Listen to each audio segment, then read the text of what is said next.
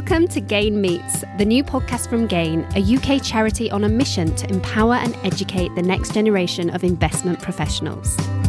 Join us as we explore the exciting world of investment management and introduce you to key investment concepts, no previous knowledge needed.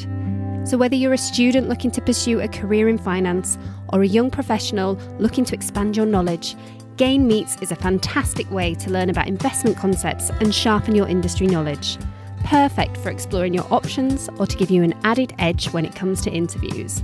So tune in and get ready to gain a new perspective on investment management careers. Hello, and welcome to the podcast. I'm Charlotte Yonge, a trustee here at Gain, and I'm delighted to welcome Sarah Mitchell of Mondrian Investment Partners onto the podcast this week to talk about all things credit.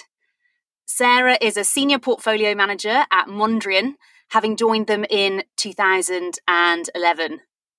So, Sarah, before we get started on what you do now day to day, I'd love to hear a little bit of a history of your career and how you've wound up in this role managing bonds at Mondrian. Of course. So, um, as you say, I've been with Mondrian for a long time now, nearly 12 years. Um, I remember when I started, I did not think I'd stay that long just because you're in that kind of early stage where you're uh, moving, moving jobs and kind of trying to get on to the next thing. Um, I when I graduated, I started on the um, the grad scheme at PricewaterhouseCoopers, so the chartered accountancy, uh, kind of three year stream there. Um, very much because I probably hadn't done enough research at university. I knew I wanted to go into finance, wasn't particularly sure which bit, um, and that seemed like a very kind of broad based way to get to know the city um, and understand finance and businesses in general. Uh, loved it, really, really loved it. Um, but I'd say I identified about halfway through that um, I wasn't going to stick around long term. Wanted to move into um, the investment management side of the city. It interested me. I'd spoken to a few people uh, within that side of the business at PwC. Um, so I initially thought that I was going to do the kind of tried and tested stream of uh, PwC into sell side equity research and then eventually into the buy side. Um, took a career break to go traveling for three months at the end of when I qualified uh, with a view to giving myself a few weeks at the end to look for jobs before going back to PwC. Uh, but unfortunately, that was 2008, uh, mid financial crisis kicking off. Uh, so, slight pivot. Um, I was offered a job at Bear Stearns, and then that folded kind of mid offer process. Um, I was in the um, kind of final stages for equity research at Lehman's. Um, so I then uh, kind of pivoted and took a job um, as a referral from a, an ex PwC colleague working for the Royal Bank of Scotland, which is now NatWest, um, in their credit analysis team. And it was joining uh, a number of people I used to work with at PwC. So I guess it was kind of circumstances uh, dictated the move then. Um, stayed there for three years. It was very interesting. Uh, but again, RBS didn't prove to be the uh, safest call in the financial crisis. So uh, after a couple of years there and government bailout, kind of career prospects in the investment bank started uh, narrowing pretty significantly. So I started looking outside and took up the kind of move into investment management uh, idea again. Um, did what many people do and started sitting my CFA to show kind of intent to help me um, get in the door. Um, interviewed at Mondrian and then made the move across and um, and that's that's been me for the last last twelve years. So I'm in there um, global fixed income team. Um, so focusing on bond markets around the world, developed and emerging.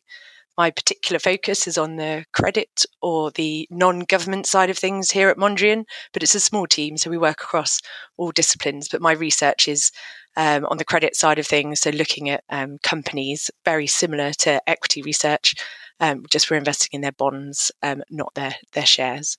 Great, thanks, Sarah. That's fascinating career journey, and just really interested in what piqued that interest in investment at that juncture where you decided I'm gonna I'm gonna explore this avenue. I, I quite want to decide whether I might be an investor in the future. Really good question.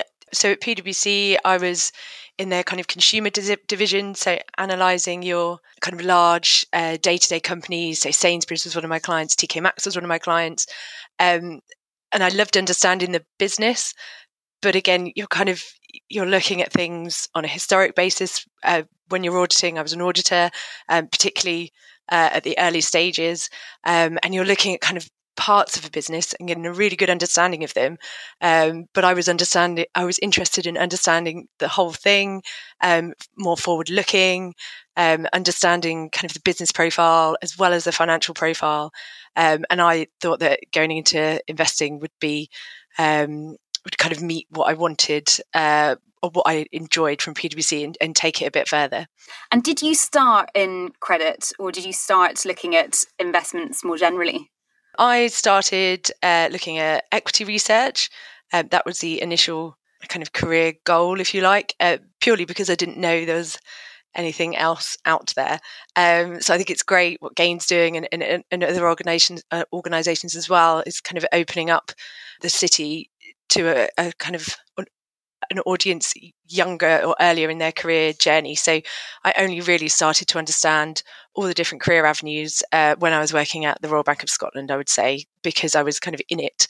Um, and you could see where colleagues had moved on to, what they thought of it.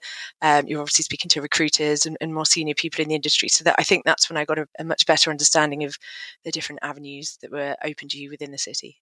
Great. I think a lot of our listeners will understand as well, like you, they'll be very familiar probably with what equities are, but maybe less so with credit. So, what's the difference? My um, sort of area of credit is looking at corporate bonds. So, in terms of understanding companies, very little. Uh, I work very closely with the equity analysts here at Mondrian. We ask the same questions. We go into joint meetings, joint research trips.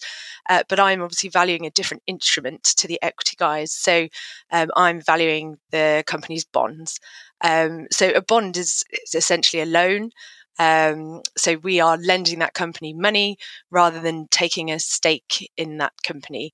Um, so, I mean that that's the difference. If you think of bonds like uh, loans, which we'll all be familiar with, student loans, etc., but it's just the company can access a bigger pool of capital because it's using the bond market. So it's not just borrowing directly from one bank; it's borrowing from many, many individuals. So um, it's a different way of valuing the instrument issued by that company. But obviously, the bond market is vast because not just companies can issue bonds, uh, governments issue bonds uh, to finance themselves, government agencies, so um, kind of rail networks or uh, utilities. It's kind of a vast spectrum of, of organizations um, and different kind of types of entity can issue bonds. Uh, so the bond market is huge. So at Mondrian, um, our team invest in uh, developed global fixed income, so the developed bond market and the emerging bond market, and we invest across government and company bonds.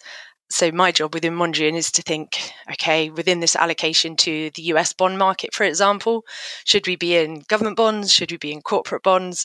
We're usually somewhere in the in the middle, but should we be overweight, underweight? Um, and then within that, what companies look the best value? Um, so it's the bond market is is, is huge. Company bonds are, are a part of that, but there's within investing in company bonds, you're still understanding a business. It's you're asking exactly the same questions if you were doing a kind of a stock pitch, which some of the listeners might be um, familiar with from kind of case studies and internships. It's it's exactly the same type of information. Great. And what what do you like about it? What's your your favorite part about the job? And I guess you've done both equity and credit. So why why credit? I guess. Good question. a lot of it's luck. So where you end up. Um, I really like my team, um, who I work with, and yeah, so I enjoy. We're quite a small team. I enjoy working in a small team. I enjoy the responsibility, and yeah, I, I enjoy understanding companies. That would be the same for equities or bonds. Um, I've always been quite quantitative. You don't have to be, but that's just kind of lent itself to uh, our team because it's small. Uh, it's quite model driven. So just kind of happy where I've ended up. A big part is the team I work with and the responsibility. I like talking to companies and understanding um, the business um, and things like that. Great. Um, and you sort of explained the asset class, but I'm really interested in and, and the fact that it's quite quantitative, maybe in in terms of the analysis you do. What does your typical day look like in terms of research, meeting with companies or investors? I, I understand that there's probably no typical day, um, but on average, what, what does it look like?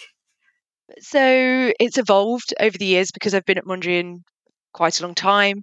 I would say towards the beginning um, of my career uh, there in the fixed income team, my day would be very heavily skewed towards research. So I'd probably get in, open up a model, um, and be reading about companies, be speaking to various external people to help me understand any questions I have. So for credit, um, we talk to uh, the sell side, on the equity side, and the credit side. Uh, rating agencies very important. Um, uh, just company management as well. Um, as I've progressed through my career, I would say that time is more split between that and client servicing and marketing. So I'll talk to our existing investors, prospective investors, uh, consultants, um, anyone that wants to understand uh, what we do. So the day is very varied, uh, which I like.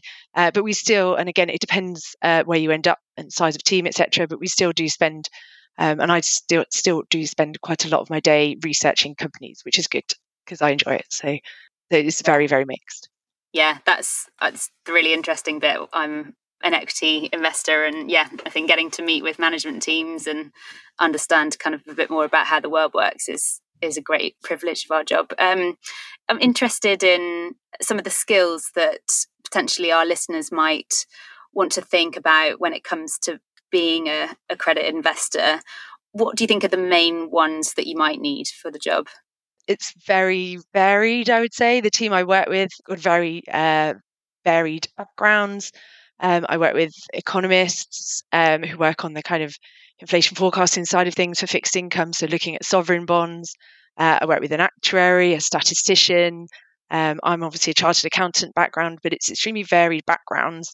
Um, and I think you need that as well because you don't want to be working with kind of carbon copy, uh, exactly the same background, exactly the same degree. We do we look outside of your traditional, um, I think lots of places are doing that now. Your traditional kind of degree backgrounds. We're not looking for a kind of army of chartered accountants or anything like that. Um, there'll be core things we're looking for: teamwork, the ability to work with others. Obviously, good academics are important but in in general, in terms of background, I wouldn't say there's a degree type, or you don't have to be particularly quantitative. Obviously, some degree of um, kind of mathematical ability is is is important, but other than that, it's very varied background. We're just looking for someone that's enthusiastic, has shown an interest. Um, things like Gain are great for that because we're looking, sifting through lots and lots of CVs, and you're looking for something tangible um, that shows that people have got an interest because it's very important. We're looking for people that are interested in in investing great. That's that's really encouraging. So regardless of what your kind of academic specialty is you just got to work hard and actually there, there could be a space for you if if you are curious about investing in in this way. And i think that's really important. We're, we're trying to really send that message that you don't need to have a maths degree necessarily. You really don't need an economics degree. You um and, and you, what did you study? I can't remember if you said at the beginning sarah what you studied at university so I studied management, so kind of business related. Um, but over the years, in various financial roles, I have worked with people, uh, geographers, biology degrees. It, it's, it's really not the kind of degree subject that we're looking for. Great. And interested, you've obviously seen a bit of change in the last 10 years plus in your industry and your area of investing. How has it changed? Has it become harder investing in credit than it than it was um, sort of looking back to financial crisis time how how is it practically different for you now? So credit specifically um because the mechanics of investing it's not harder it's different. So there's a lot less liquidity in credit since uh, the financial crisis. So the uh, the investment banks brokers so who used to warehouse the credit uh, for the market and hold kind of stocks of bonds on their balance sheet uh, can now hold a lot less because of the various rules that came in post financial crisis to make the financial system um, arguably safer. So liquidity is more of an issue now. You need to go out and find someone that's selling the bond that you want to buy. There's there's less of a middleman situation, but it's just it's it's just different. I'd say it's not harder. So our we've built in an extra layer to our process. So our traders, uh, we have an execution only trading desk, and they get involved earlier so there's no point in me doing loads and loads of research on this great value bond from a company if I can't actually get hold of the bonds. So before I start doing anything, if something comes through our screens and looks interesting, I'll go and talk to the traders and they'll go and kind of talk to various participants in the market to see are these bonds liquid? Can we get hold of them? So that's the biggest change um, in terms of the mechanics of the credit market. and then a change that's been across uh, all areas of investing, I would say, is um, ESG considerations as well, be, becoming more to the forefront of, of things in terms of the investment process, but also in terms of our our stakeholders kind of to the front of their mind and, become more of a, a consideration for them. That's great. And um, I think, yeah, we we spoke about this previously. ESG, environmental, social, and governance, I think, is a real area of interest to people who are thinking about starting their careers now. So that's really interesting and uh, really encouraging that that's a big part of what you do. In terms of you sort of look back at the advice that you've been given over the course of your career, is there something that stands out as having been particularly helpful in guiding you and um, getting to you to where you are today? I mean, it's quite basic advice.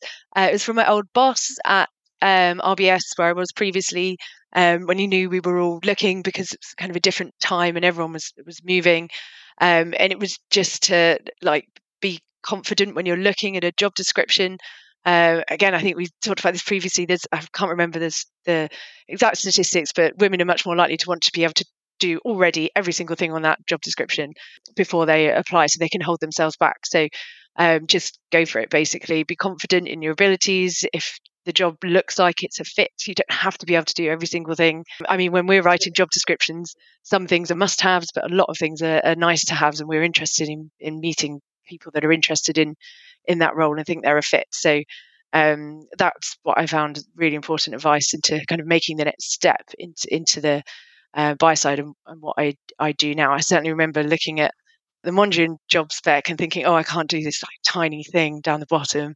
Uh, maybe I shouldn't apply. And then obviously that my career would have been very different if I didn't just go for it. Great. Oh, well, that's so good that you've been given that advice. So even though your instinct was maybe not, actually you, you kind of countered that. Um, and I think that's something that we've noticed is this sort of self-selection. It's a reason why only 20% currently of graduate applications are from female or non-binary candidates. Um, and I think it's it's something I think, as you say, if we can give people the confidence to do it, then that that should go some way. But Sarah, thank you so so much for speaking with us. It's been a pleasure chatting with you. For those of you who are interested in finding out more about credit investing and about Gain, gainuk.org has a wealth of resources. So please do check out the website. But Sarah, thanks so much. And everyone, goodbye. Thanks for listening. If you've enjoyed this podcast, we'd love it if you could rate and review the podcast wherever you're listening now. And if you'd like to find out more about our work and how we can help you, visit gainuk.org. We'll see you soon.